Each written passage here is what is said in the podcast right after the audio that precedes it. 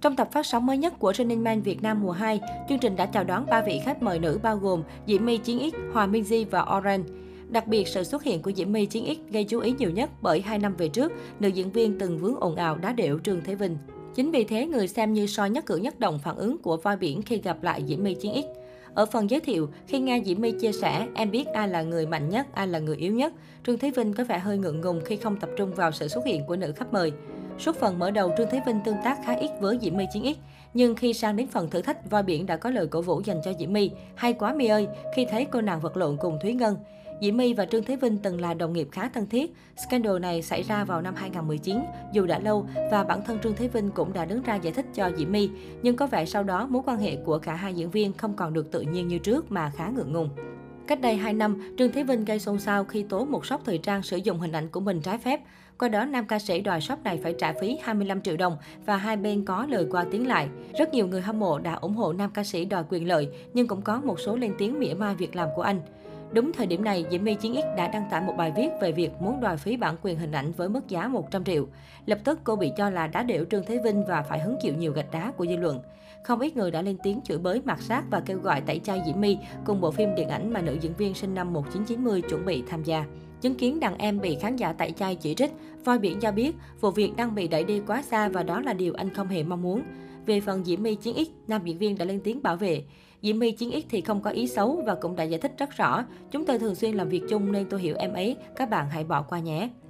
Thời gian qua, Trương Thế Vinh và dàn Running Man Việt vướng ồn ào liên quan đến Kim Song Cúc khiến nhiều người xôn xao.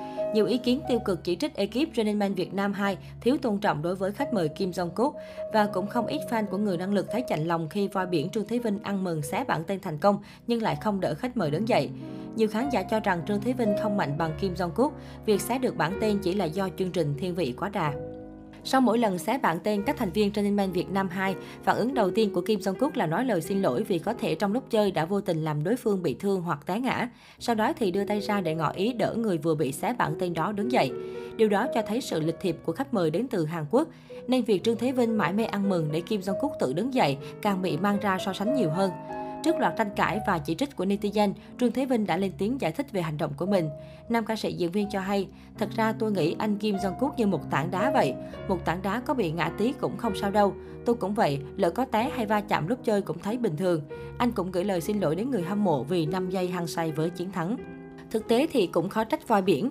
Kim Jong Kook đã quá quen với thi đấu xé bảng tên và có tận 11 năm kinh nghiệm. Cộng thêm khoảng thể lực tốc độ thì dàn Running Man Việt Nam 2 không thể nào là đối thủ của người năng lực, dẫu cho có siêu năng lực đi chăng nữa. Siêu năng lực đóng băng đôi chân, khóa chân của Trương Thế Vinh nhận không ít phản ứng trái chiều từ người xem.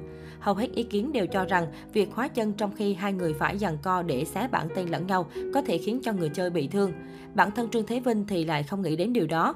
Trong chia sẻ với truyền thông, Voi Biển nói, lúc đó anh chỉ tập trung xé bạn tên vì thời gian khóa chân chỉ vỏn vẹn 3 phút. Trương Thế Vinh thừa hiểu so với thể lực thì mình không thể bằng người năng lực, nên anh càng muốn tận dụng 3 phút này để làm nên chuyện. Tóm lại, việc đưa ra siêu năng lực như thế nào là nhiệm vụ của ekip. Trương Thế Vinh chỉ sử dụng đúng siêu năng lực của mình và đã dùng viên đá nâng cấp đổi mà thôi. Việc hướng sự chỉ trích đến nam ca sĩ có phần bất công đối với anh. Bên cạnh đó cũng có ý kiến cho rằng so với các nghệ sĩ khác trong Running Man, giọng ca tình yêu hoa gió còn khá hiền và không vui nhộn bằng.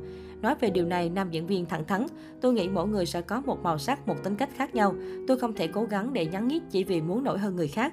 Ngược lại, có khi nếu tôi làm vậy, khán giả sẽ cảm thấy gượng và không còn hào hứng với sự xuất hiện của tôi trong chương trình.